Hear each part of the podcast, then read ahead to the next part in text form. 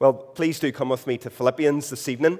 Uh, and as Nigel said, it's, it's wonderful to have Andrew with us. Andrew, we really look forward uh, to hearing from you in just a few moments. But we're going to go to Philippians chapter 4 this evening. Uh, and usually uh, we do chart through a series, but on the last Sunday night of the month, we, we take a pause from that and we answer a big question. Uh, and so that's why uh, we're looking forward to having Andrew here this evening. We'll not be in Romans, we'll be back there next week. But tonight, Philippians chapter 4. And so I'm going to ask you to begin to read with me uh, from verse 1. So, Philippians chapter 4 tonight. If you're picking up a Pew Bible, you'll find that on page uh, 1180. So, page 1180 uh, from Philippians. This is God's word to us.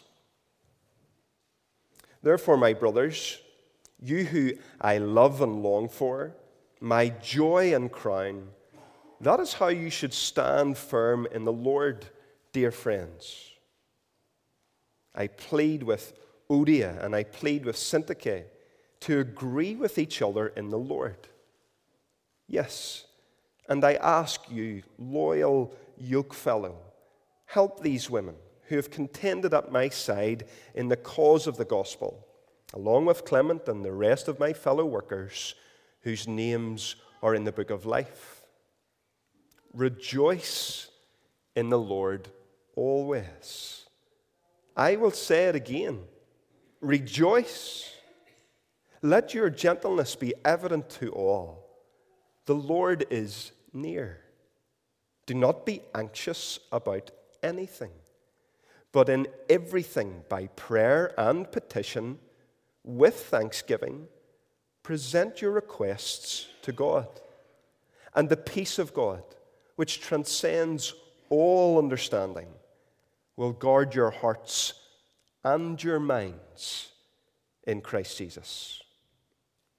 Finally, brothers, whatever is true, whatever is noble, whatever is right, whatever is pure, whatever is lovely, whatever is admirable, if anything is excellent or praiseworthy, think about such things. Whatever you have learned or received or heard from me or seen in me, put it into practice, and the God of peace will be with you. Amen. And we thank God for his word to us this evening. Well, good evening, everyone. It's lovely uh, to be with you here again at, at Hill Street. Um, thank you, Nigel, for the welcome, and John for the welcome, and, and your praying and, and leading. And uh, lovely to be singing these songs together, which really means so much in all of the, the struggles that we face in life, the truths that we've been singing together. Um, I was looking back, actually, it was, uh, it was nearly 10 years, actually, since not since I've been here, but since I did a talk similar to this. So I didn't think I had to change it a little bit uh, coming back tonight, because no doubt some of you might have been here, and um, not that I'm expecting you would have remembered very much uh, from 10, 10 years ago. Uh, we've, we've called um, uh, the talk this evening Hope in an Anxious World. I have shamelessly pinched that from a book by my colleague, Helen Thorne, uh, which I would really recommend. There's only, I think, one copy at the front here. There are a few other resources uh, which I'd encourage you to look at, but I'd, I'd really encourage you to, to think about picking up this book. Um, she says all that I want to say much better, much clearer, much more simply, in a more readable way in this little book. Wonderful. Uh, so do think about coming along and, and uh, grabbing the last copy of that and a few other bits and pieces here too about BCUK and some other resources in relation to caring for one another and dealing with anxiety. I thought I'd begin this evening by giving a little scenario from my own experience of anxiety. Um, I had thought about choosing a, a, driving lesson with my daughter, uh, Hope, who's 18, but I've brought her here tonight, so I can't really do that. Um, although we did laugh then about the title of the talk, which was Hope in an Anxious World, and we thought we could maybe switch it to Hope with an Anxious Dad or hope in, in an anxious car or something like that. But um, we thought we'd, we'd, we'd, switch it round and uh, I'll give you a little scenario from the last couple of weeks in my life. Um, a couple of weeks ago, I, I faced one of my old enemies videos.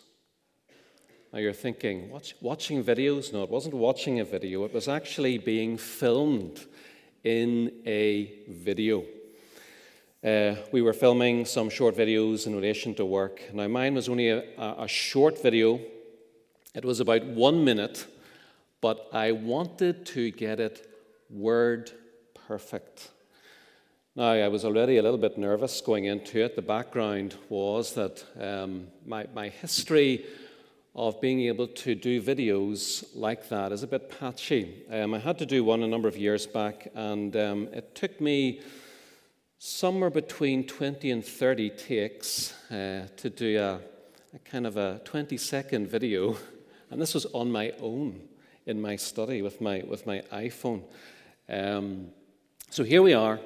Um, and I hadn't quite learned my lines uh, for this little video.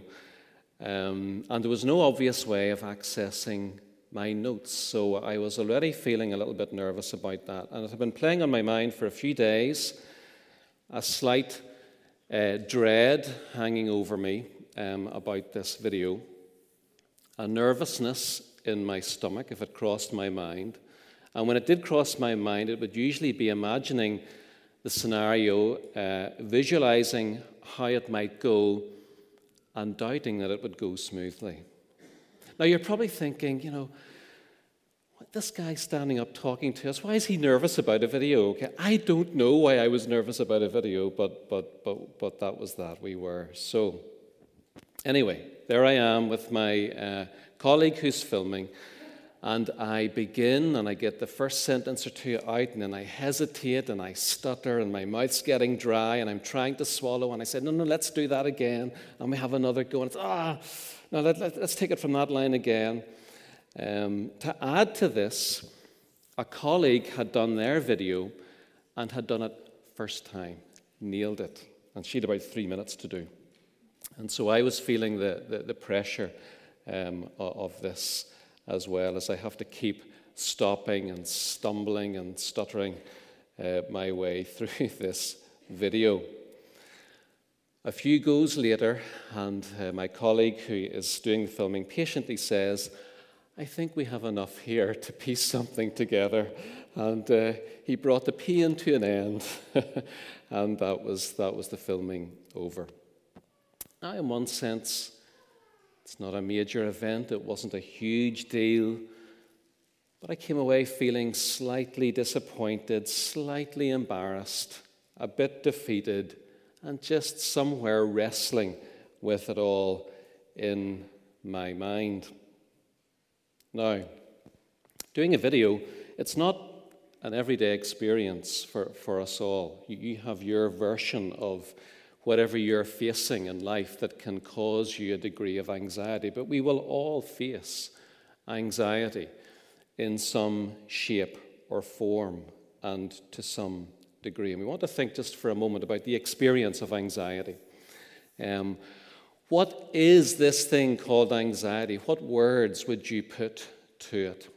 Well, feelings of being unsettled, perhaps, feeling tense, being restless, being ill at ease, you're nervous, you're fearful, and, and often there, there can be a great sense of dread if it's something that you're particularly anxious about.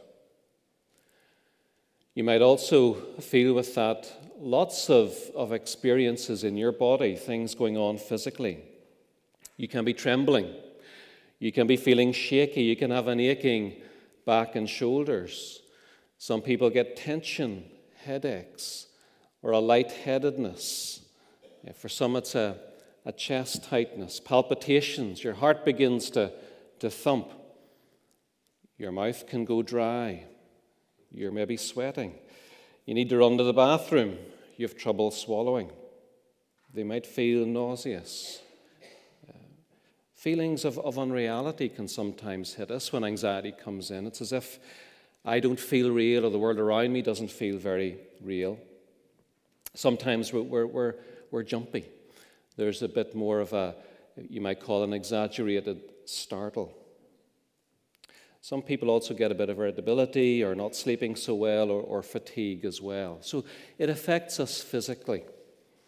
It affects our feelings, it affects us physically. But you might also think a little bit about the, the kind of thoughts that we get with anxiety. This is going to be a disaster. It's all going to go wrong.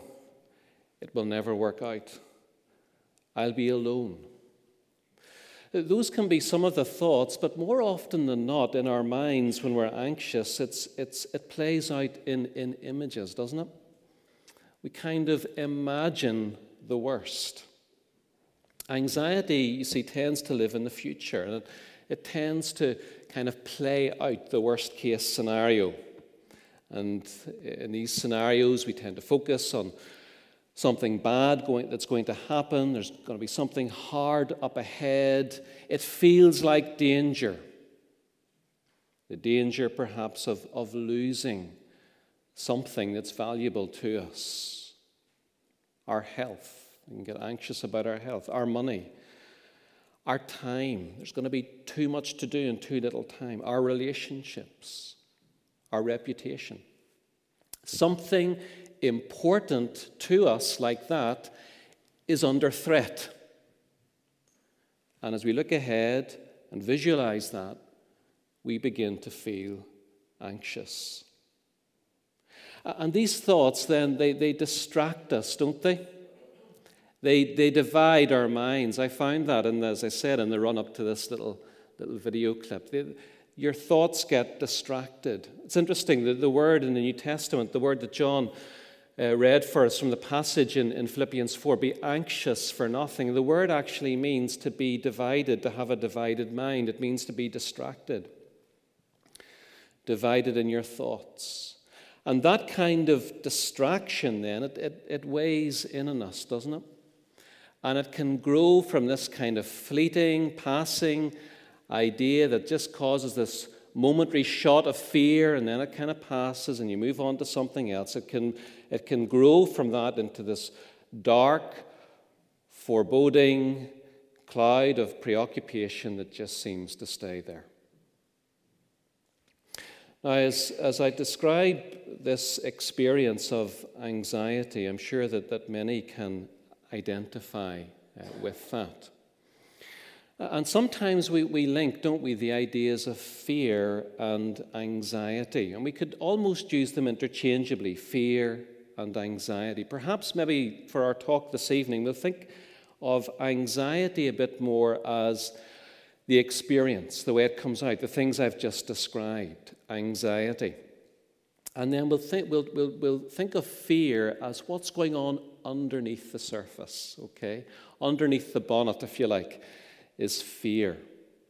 The, the word anxiety, it's an interesting word. It actually means to, to, to choke or to be, to be tightened or to be constricted.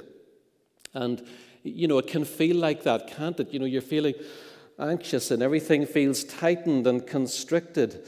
Uh, the feeling of fear, the feeling of being worried, this unease, this trouble in our mind, this apprehension that's caused by danger or misfortune or error or this uh, unease of mind respecting some kind of uncertainty.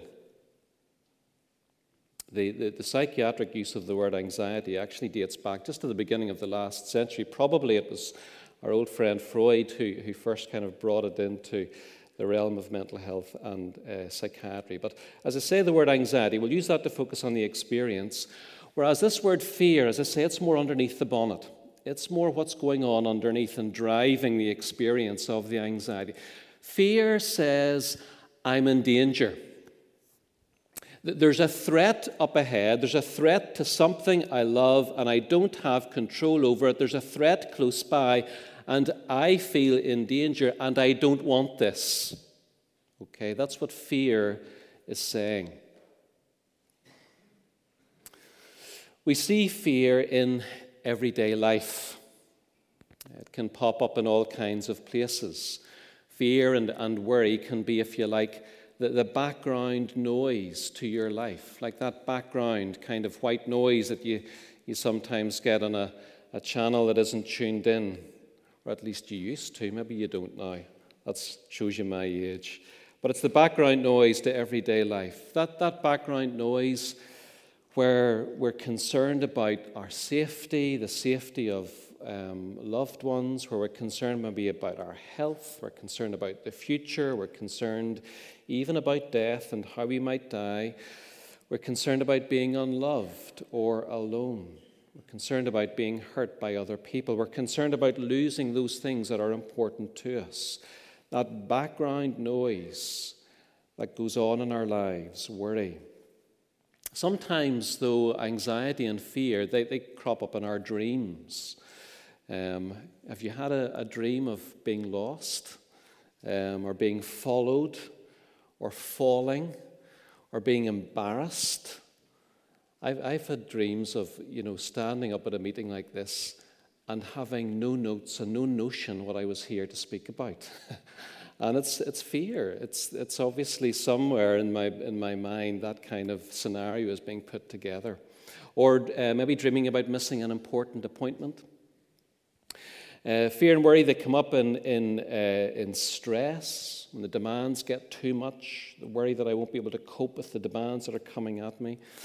Sometimes you find anxiety and fear in angry and defensive people. Um, when you think about it, anger also happens, can happen when our goals come under threat. I've said about fear being, you know, our, our what we love is being threatened, if you like. We fear that we're going to lose that. Well, in a sense, anger is the same kind of thing. We, we feel under threat, and our plans are frustrated and, and we come across as angry or defensive, but actually, underneath the anger with some people is fear a fear of what will happen if we don't get what we want. Self esteem issues. We hear a lot about self esteem, don't we, today?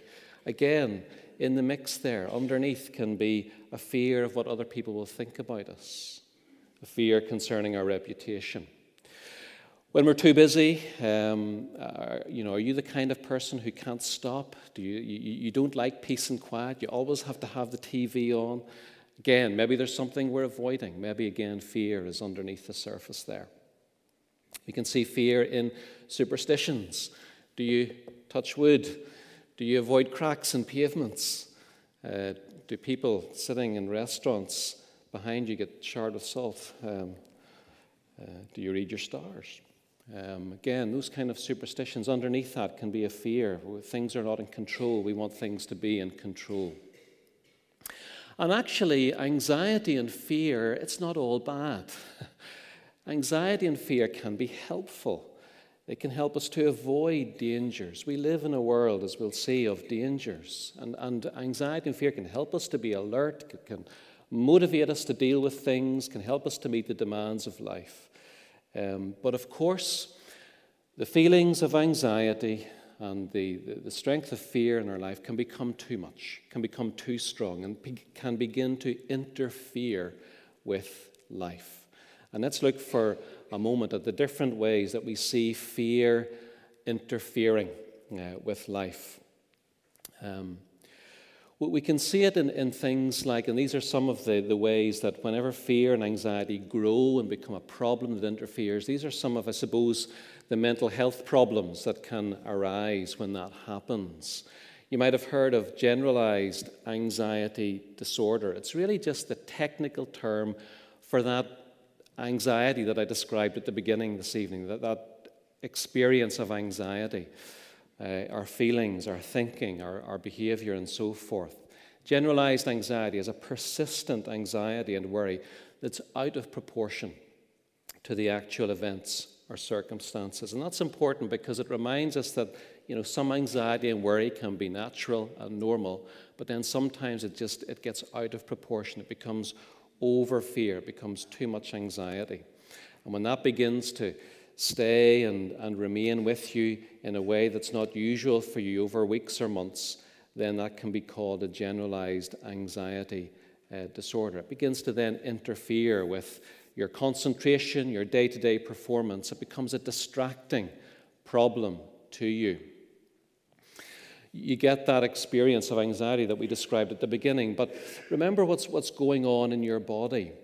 you, you're perceiving some kind of threat up ahead, whether it's real or whether it's imagined. And whenever your mind perceives that kind of threat, then your nervous system kicks into action. It's part of how God has created us. We sang about that a moment ago about the Father who has created us. Well, He's created us in such a way that our nervous system will kick into gear when we see a threat and we start to have adrenaline flying around our bodies and getting us ready for action. There's an alarm reaction there.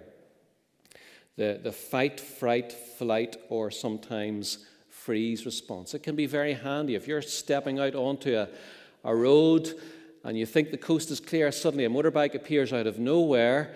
That anxiety, that fight uh, or flight or fright can be really important because it'll help you to be alert and to jump back and to get out of the way. Uh, your body is getting ready to meet that demand, that threat that's coming at you. As I say, though, sometimes that normal reaction then grows into something that's disproportionate. You get generalized anxiety problems. We can also get panic attacks. You'll have heard of panic attacks. You may well have, have suffered a panic attack. Those sudden, very unexpected surges of anxiety. They're often not related to any particular situation. You get those feelings and emotions that we described at the beginning. You get catastrophic thoughts. You're terrified that something uh, bad is happening. You're losing control. Maybe you're going mad. Maybe you're dying. Maybe you're going to collapse and have a heart attack. People often think they're going to faint. Um, so you get catastrophic thoughts. And with that kind of uh, feeling coming over you, you just want to escape from wherever you are. You want to make an exit. And that can lead to avoidance of the situation where you experience that panic attack. Normally, it will just last a few minutes. It peaks, it passes off again. It can leave you feeling fairly wiped out and exhausted, and they're fairly alarming. But they do stop, they do die, die down on their own. And they actually, despite the fact that they feel so horrendous, they really can't harm you physically. Um, but they are often followed by a persistent fear of having another attack like that a panic attack. Uh, another kind of anxiety is uh, uh, our phobias, where we have fear of specific situations. So, again, similar pattern of thinking and feeling and behavior, behavior, but this time it's related to a specific situation you might have, or a specific object. You might have, for example, a, a phobia of dogs. Now, you can be okay then when there are no dogs around. But if you see a dog, what happens? You're perceiving a threat and you get the nerves in your stomach, the sweaty palms, the dry mouth, the increased breathing, the other symptoms. You feel very anxious inside. You feel something terrible is going to happen. You perceive the dog as a threat and you want to get away. You want to avoid the feared object. And so phobias can lead to this kind of avoidance of the feared thing. But of course, as you can imagine, that tends to make the phobia worse because you're now not facing the thing at all. It'll not help you uh, with your anxiety. And it can begin to, to dominate a person's life. Uh, someone who has a fear of flying might just never ever go near a plane. So it'll mean long boat journeys and long journeys across land to get to places because they will never get on a plane. We, we usually realize that there is no real danger. Um, uh, and we can feel silly about it and, and annoyed about it, but still we feel unable to control it. It can be a very frustrating form of anxiety. There are all kinds of types of, of phobia um, agoraphobia, fear of crowded places like this, fear of places, the agora, the, the, the marketplace. Um, so, fear of crowded places, fear of open spaces, um, and actually, that one can be associated with panic attacks. And if you have a panic attack in a crowded place or an open place or the middle of Tesco's, often people will want to just abandon their trolley and escape and move. And then, of course, trying to go back to the, the Tesco's again becomes a big challenge for, for folks that have, have struggled with that. Uh, claustrophobia, again, another example confined spaces, the fear of confined spaces. Remember, it's a specific object or situation that the anxiety is attached to in that. And then, of course, you could probably guess this next one a social phobia is going to be that kind of fear or anxiety that is related to, to people. What the Bible might, might, might uh, call a fear of man. Again, same pattern of thinking and feeling and so forth, but this time it's in relation to situations where you're going to be evaluated by other people. Okay? Think, think my video scenario, okay? Uh, fear of scrutiny by other people, um, especially in relatively small groups where we feel under the microscope. Uh, maybe a job interview. We all hate something like that, don't we? Um, you're there, you're under the microscope. Uh, public speaking, um, few of us can certainly identify with that one. Um, first dates or first encounters um, uh, with the opposite sex, for example. Eating in public, sometimes people find it very, very difficult to eat in public. Same kind of, of thing, social phobia. And your, your, your fear there is that others are going to evaluate you negatively. Um, they're, they're, you feel that you're in some kind of performance situation and you've got this excessive fear that it's all going to go wrong and you're going to embarrass yourself and you're going to look silly. Um, and you worry that people are going to be critical of you, you're going to do something embarrassing. Um, it's a kind of a, I suppose at the everyday end, it's a shyness, but it then moves along to a kind of a shyness that begins to interfere uh, with life. As I say, I think in Scripture we have something onto that with the, with, with the fear of man. And there is a spectrum from the everyday. Remember, we all can feel anxious, we can all get this fear and anxiety, but then sometimes in some of these conditions, it begins to, to morph across and develop into something that becomes more uh, interfering uh, with life. Uh, obsessive compulsive uh, disorder uh, is another one there, um, a condition in which there are uh, obsessions, uh, these unwanted, intrusive, repetitive thoughts or doubts, sometimes images or urges. The kind of themes in OCD are things like uh, harm from contamination or making a mistake about something, or even blasphemous thoughts people can have. People realize it's their own thoughts, but it's a very, very distressing uh, condition. And when we get those sort of obsessive thoughts, those intrusive thoughts, then we want to try and do something to get rid of them. And because they're in our heads, we can't really run away from them, so we try to do something else to try and extinguish them. And that's where the compulsions come in. Uh, we maybe begin to check or we, we clean. If there's a, for example, if the obsession is around contamination, then we want to clean and clean and clean to try and get rid of the, the anxiety in our heads that we're going to spread some kind of disease. Checking, cleaning, repeating things, not enjoyable, not profitable, um, and yet the person feels they can't help it. They feel that they're preventing something terrible happening by doing this, and they feel so responsible. And, and that's what it often is at its core. The fear in, in obsessive compulsive disorder is this fear that you're going to create harm you're going to be responsible for something terrible happening if you don't um, perform these compulsions. And then post traumatic stress disorder.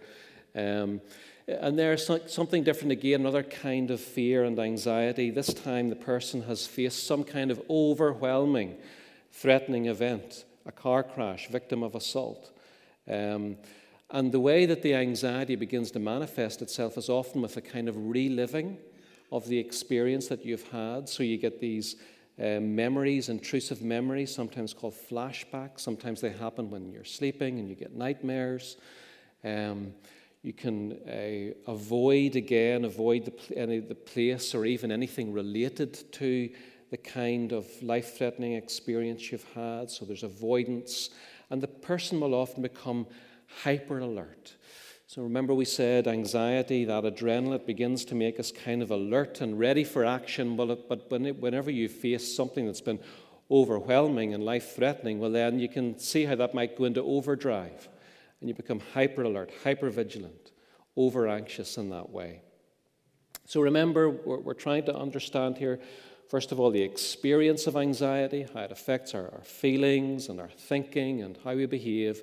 And we're seeing now that that anxiety, though it can be normal for all of us, it can sometimes then get exaggerated into these other problems, these other patterns, and these are some of the mental health uh, struggles that we have with fear and anxiety. Let me try and pull all of this together just as we move on through uh, this evening. What, what are we saying as we're trying to understand anxiety? We're saying, first of all, that we live in a world of threats and demands. A world of threats and demands, right from the, the everyday small things, the kind of thing I started with, the video or whatever it might be in your life, through to something major, the kind of PTSD scenario that we have mentioned. But it's a world of threats and demands. It could be as common as your day to day work. I mean, who, who uh, doesn't feel a bit anxious going out to work on a Monday morning? And let's be honest, it sometimes begins on a Sunday evening, doesn't it? Um, we can feel anxious about heading off to work. We can feel anxious about relationships and family. Those are everyday demands that are part of living in this world that we face that can bring about the response of anxiety. But of course, we can move into threats as well, where something valuable to us comes under threat of loss. Now, again, that can still be at an everyday level. There are physical dangers you know, we're vulnerable. Every time you cross a road, in a sense, you're vulnerable. You can feel anxiety. There are dangers, in a sense, in relationships. Uh, you can fall out with people. There can be the danger of rejection, losing your reputation, losing a relationship, being alone. We can all have money problems, money losses. Again, that's a threat to us. It can create anxiety. Health anxiety, again, losses in all kinds of ways there, illness and injury. Aging, in a sense, is a form of loss as well that, that can uh, create anxiety for us. Um, so, all kinds of even common threats to us, a world of demands and threats that can give rise to anxiety from the everyday right through to something more major. We've seen, secondly, then, that this anxiety it registers in our bodies. We are embodied souls, we are embodied people. Adrenaline, remember, begins to flow whenever we're facing this kind of threat. And it can be natural, stepping across the road and something's coming along. It's a natural and a good thing. And yet, in our bodies, we experience this anxiety differently. Everybody in this room will experience anxiety in a very individual way. We all have individuals individual strengths and weaknesses, and this influences our anxiety, the way we experience it in our bodies. I think, for example, that, that I probably feel stress and nervousness more than some other people I know. I have a friend, and he would say that he just never feels anxiety. And I think, what must that be like? To have someone who just doesn't seem to feel anxious. Um, and yet, I think my body, the body I've come to know, is a bit more attuned to feeling stress than, than other people. And that's just a matter of difference. It's a matter of strength or weakness. It's how God has created me. It's how God has wired me together. I was thinking as John was, was praying and praying, just wonderfully leading us to the Lord with, with Psalm 139. You know, God has, has, has created us in these individual ways. He's weaved us together in these individual ways. We have our individual strengths and weaknesses. I maybe don't feel very confident in front of a camera. I maybe find it hard to learn a script word perfect. I maybe find it hard to get that flow and to articulate and find my words in that kind of situation. And that just it's not a sinful thing, it's just a matter of strength and weakness and gifting. The kind of created differences that are part of living in this body, living in a weakened body that God has gifted and that God has allowed there to be weaknesses in. And yet, those that kind of anxiety in my body, it contributed to my experience that day. So we live in this world of threats and demands. We all have different bodies, and anxiety registers in our bodies from the normal through to this interfering again. But emotions reflect our hearts as well. Anxiety is a response to a threat that tells a story about your heart. Remember, underneath the bonnet, there is fear. It tells a story about what your heart values and what your heart fears. Fear and anxiety are telling a story about what you fear. It tells us about what you don't want. It tells you about yourself. I don't want danger. I don't want embarrassment. I don't want financial insecurity. I don't want to lose that relationship. I don't want to lose my health. I don't want to die. And the flip side of those, those fears is that we find those things important. We fear them because we find them important. We value them. We don't want them to be threatened. I don't want my life and my health and my relationships and my financial security and my reputation. I don't want those things to be threatened. I don't want to lose them. Fear is telling a story about our hearts, about what we fear, about what we value. It is also telling us that we are vulnerable we are not fully in control. Life can be demanding and dangerous. There are accidents. People can be against us. People can be critical of us. We will get things wrong. Embarrassing things can happen. We can lose what we value in life. Life is unpredictable. Death will come. We are vulnerable. Fear and anxiety are also telling a story about how, we, how our hearts interpret the future. I think there will be danger. Remember, fear looks forward. Fear is, is telling this story about the future. There's danger ahead, and yet we also have Scripture bringing us this story of hope. And there's a sense then when we think, begin to, to, to think about that Fear seems to reflect some kind of test for us in the face of these threats. Now, follow through on this with me for a moment. Remember what we've said. There are threats in this world. We live in a world of threats and demands. There are dangerous things out there, and we can lose the things that we love. And so, some fear is natural fear. It's not wrong to want good health. That's a good thing to want. And to experience some fear or concern or anxiety if your health is threatened, well, that's a natural fear. It's a natural kind of anxiety. So, when does that natural fear begin to move into something that becomes more interfering? Well, remember, our bodies can be a player in that, as we've said. But these demands and threats are a kind of a, a test. And there's a sense in which the talk already this evening has reflected that, that test. Because the one being that we haven't really mentioned very much yet is God. And so it's true of anxiety and fear as well. They so easily overwhelm and engulf and become interfering fears that God gets pushed out. God somehow gets eclipsed. And that's why I think that the most common and important thing that God has to say again and again and again to us in our fear and our anxiety is I am here. I am with you. I will be with you always.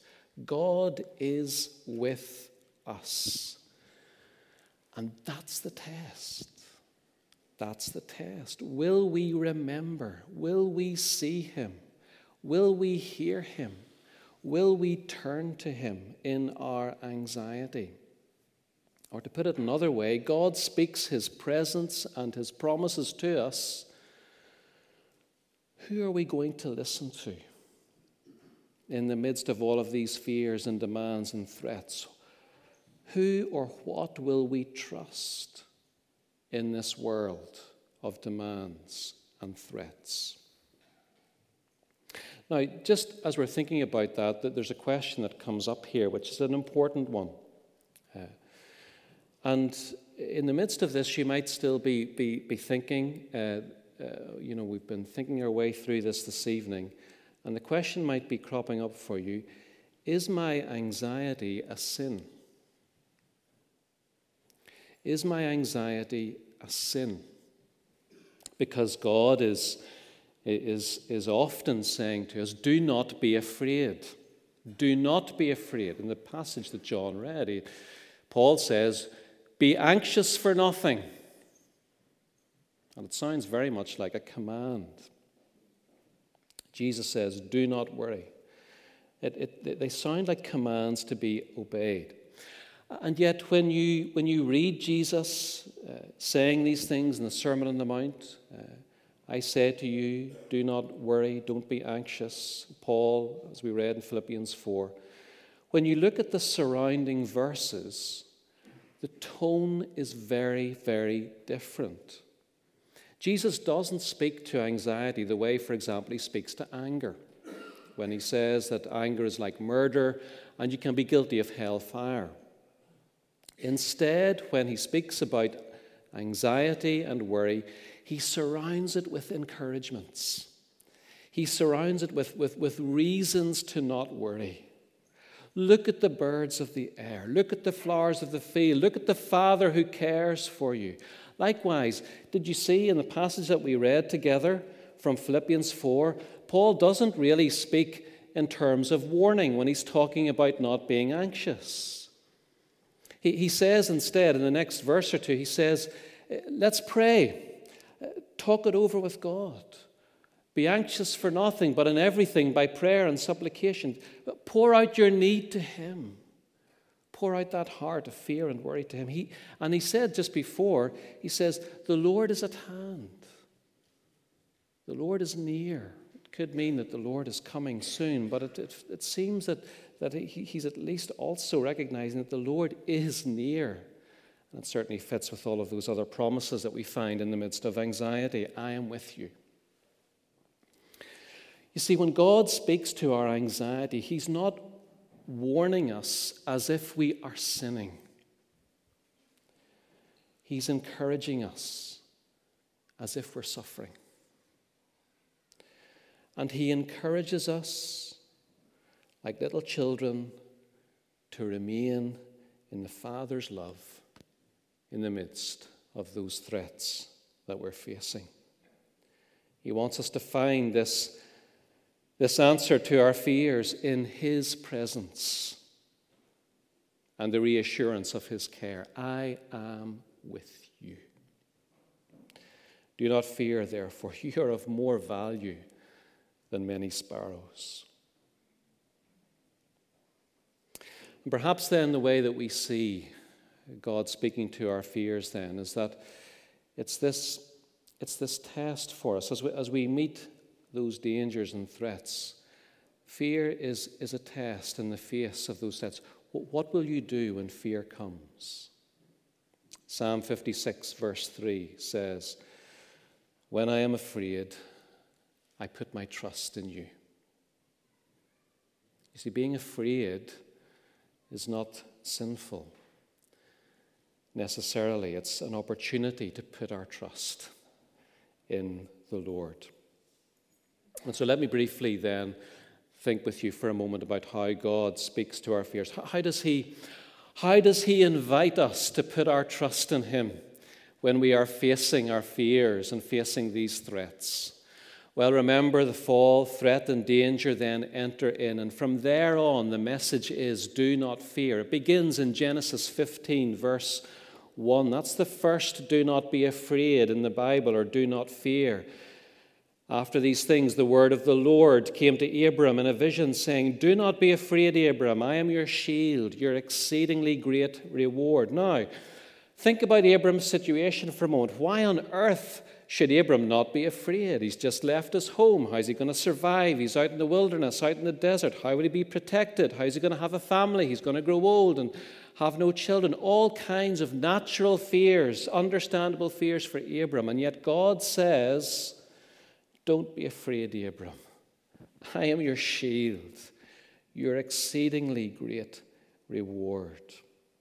Now, God is real about the threats. See, God is not dismissing the threats that Abram is facing, and nor is, does God dismiss the threats that you face in your life.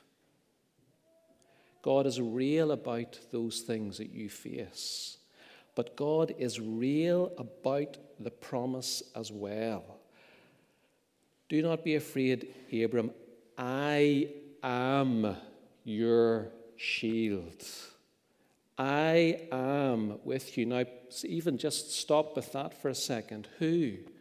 Who? It says, the word of the Lord came to Abram.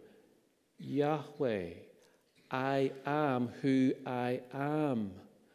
There is no one bigger or greater than me. And I'm going to be your shield. That's what he's saying to Abram. I'm going to be your shield. God is real about the threats, but he's real about himself. Now, think about your life for a moment. Think about whatever you are facing. What is it that, what is it in your life that, that, that brings up those feelings and experiences that I mentioned at the beginning?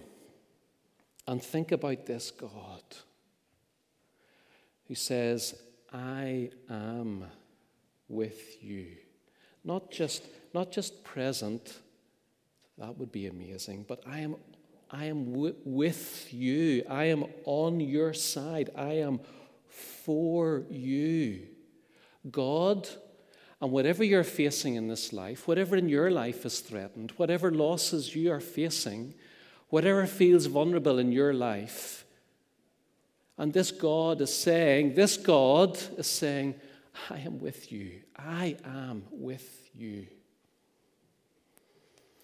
And there's a challenge, isn't there, as we face these threats? To see God in this way, to think about God in this way, to see God as He really is to, to face the, the threats and the realities and the things that make us anxious as they really are, but to see then this God as He really is, to hear His promise. And we see then, when we think about when you think about that, then the greater danger here is not the, not the threat that you're facing. The greater danger is that by not believing and trusting in this God, somehow we make him out to be smaller than he is, less holy than he is, less truthful than he is, less trustworthy than he is. The greater danger is that somehow we make God out to be smaller than the threat we're facing. And in a sense, that's what we, we should really fear. And and there we seem to be moving into what Scripture means when it talks about the fear of the Lord. The, uh, the right kind of fear is the fear of what could happen to God's glory in the midst of this. And who is this God that we fear? How do we fear this Lord who is with us? Well, he's a, uh, he's a God who hears.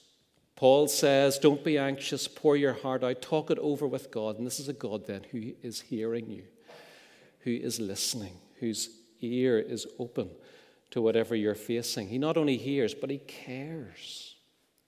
He is a good and close and watching and sovereign shepherd. He feeds the birds of the air, he clothes the grass. How much, how much more will he not look after you and be your shield and care for you? The Lord is my shepherd caring in every detail of my life. He's not only a God who hears and cares, and of course, any one of these we could, we could go off and think more about, but He's a God who gives, He's, he's generous. He who spared not His own Son for you, how will He not freely give you all that you need if he didn't withhold his son from you, the most precious thing he had. He is generous. And so he gives everything that we need for each day. Give us this day our daily bread, the, the manna in the wilderness, enough for each day. His mercies are new every morning. Lamentations 3.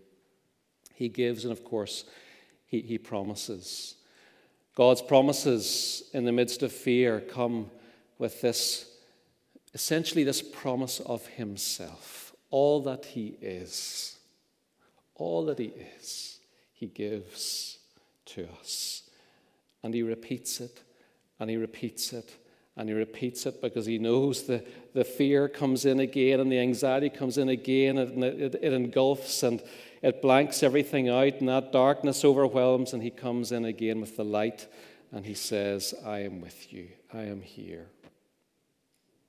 and we could run on through the scripture. We come to, finally to, to 1 Peter 5. Humble yourselves, therefore, under God's mighty hand, that he may lift you up in due time, casting all your anxiety on him because he cares for you. It's a, he's with you, he's for you. The invitation is to cast it all upon him. Well, as, as we come to a close this evening, let's think just briefly about how we, how we help one another we, we've thought a bit about the experience of anxiety. We've begun to see there how God speaks to our fears. Let's then think lastly about how we, how we help with anxiety. What do we do? Well, we, we, we move toward one another and, and we talk. We move toward one another and we talk. We can think about this under these words love and know and speak and do. You may be familiar with that little way of thinking about how we do ministry, how we care for one another, how we, how we do the one anotherings. We love, we move toward one another, and we talk. What do we, what do, we do? We, as we talk, we want to understand. You, you hear each other's stories. What's going on in a person's life? What are the demands and, and threats in this person's life? It's not, the, not the, the, your leading question, but you're, you're thinking what's happening for this person? What's going on for them? What are they facing? What can be causing anxiety for them? Maybe someone after the service tonight, they begin to share something with you and you, you listen.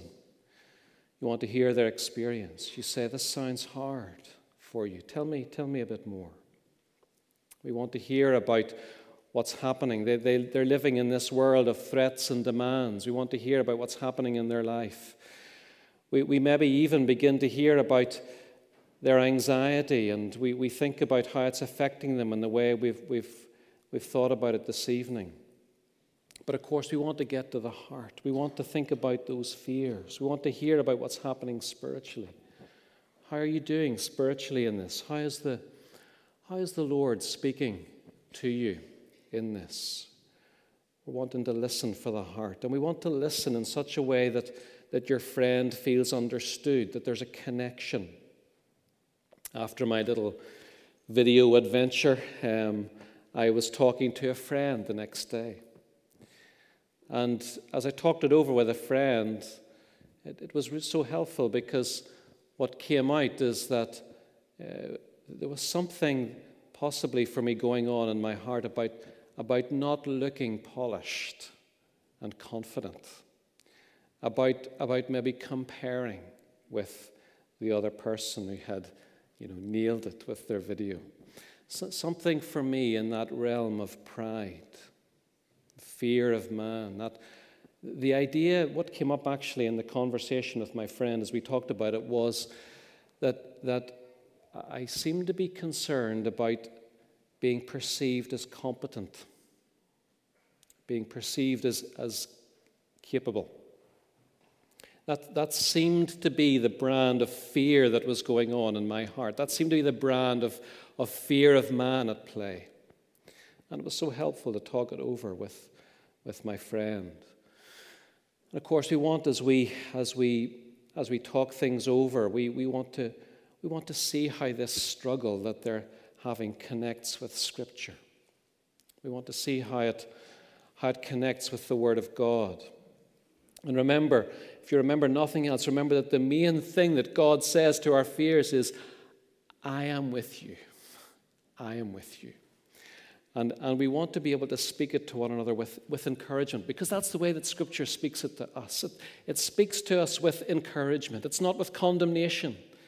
It's not, you shouldn't, you're a Christian, you shouldn't be feeling like this. That's not what the way that Scripture talks to us. That's not the way the Lord talks to us about, about this. He says, He says, I am with you. I am with you. When, when you do that video, I am with you. In fact, more deeply, and of course, this is where it was helpful to think a bit more deeply about what was going on at those level of the, at the level of the fears. More deeply, the Lord is saying, I am with your reputation. Why are you worried about looking, looking competent? And I am with you.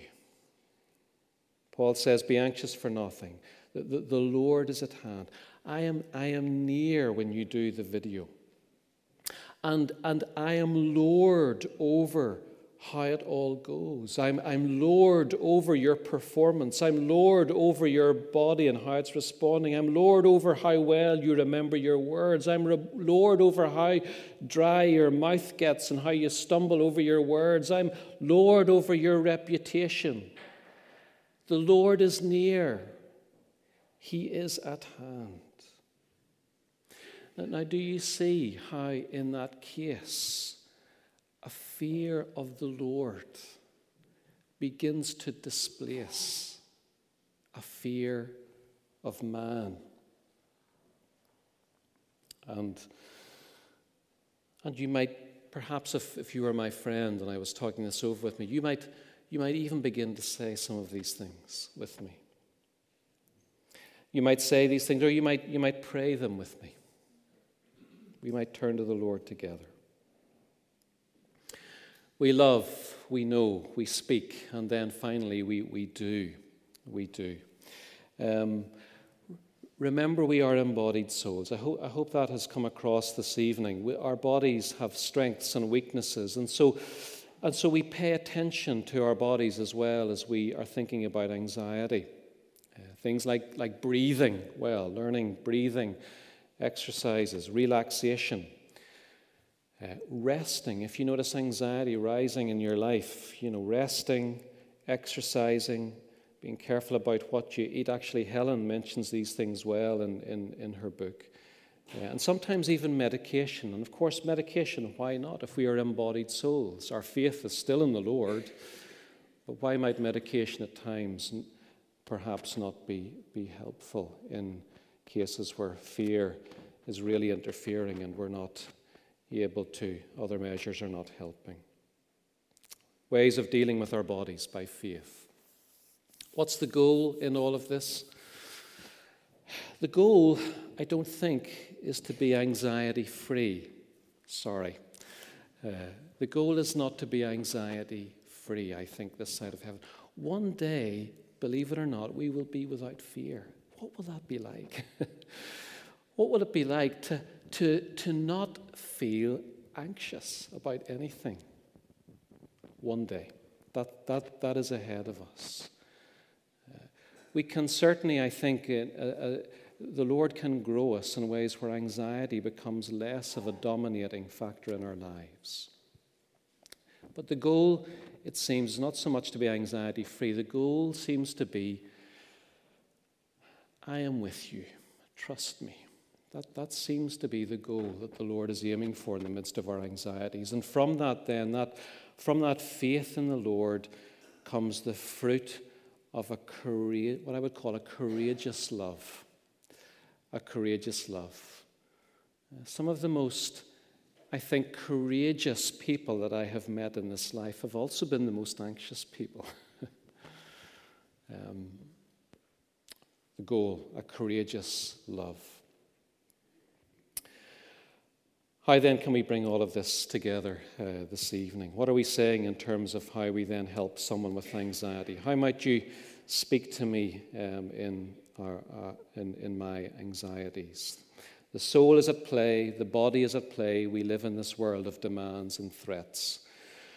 My outer man is, is wasting away. Bodily weaknesses are going to be recognized, spoken to with compassion and encouragement, encouraging a submission to the Lord who distributes our strengths and our weaknesses. Our inner man is being renewed daily. Our hearts want to be encouraged with, I am with you. And, and in the midst of our vulnerability, to find a dependence on the Lord that, that at times will feel both hard and sweet. And I think that was after my experience a couple of weeks ago and talking it over with my friend afterwards. Again, it was a small slice of life, but even out of that little experience, it felt like there, there was a dependence on the Lord that at the same time felt both hard, vulnerable in that sense, but was also very, very sweet and something that I would want to, want to grow in. And you see, folks, it's that dependence on the Lord in the midst of our anxiety that is the peace He gives. That's the peace that He gives. I was struck both by our reading in Philippians 4 and also the reading from John that Nigel read, where our Lord is appearing. It's interesting that after our Lord appeared after the resurrection, he, he on both occasions, he greets with, Peace be with you. And it seems that that, that that is the goal. It's that peace, which is not necessarily always anxiety free, but it's a peace that is vertical. It's a dependence on the Lord that is vulnerable but good. A peace with Him that can't be taken from you. And we'll finish just with some words from John. I think they're on the last slide. This is the peace that Jesus is talking about in John. Peace I leave with you. My peace I give to you. Not as the world gives, do I give to you. Let not your heart be troubled, neither let it be afraid.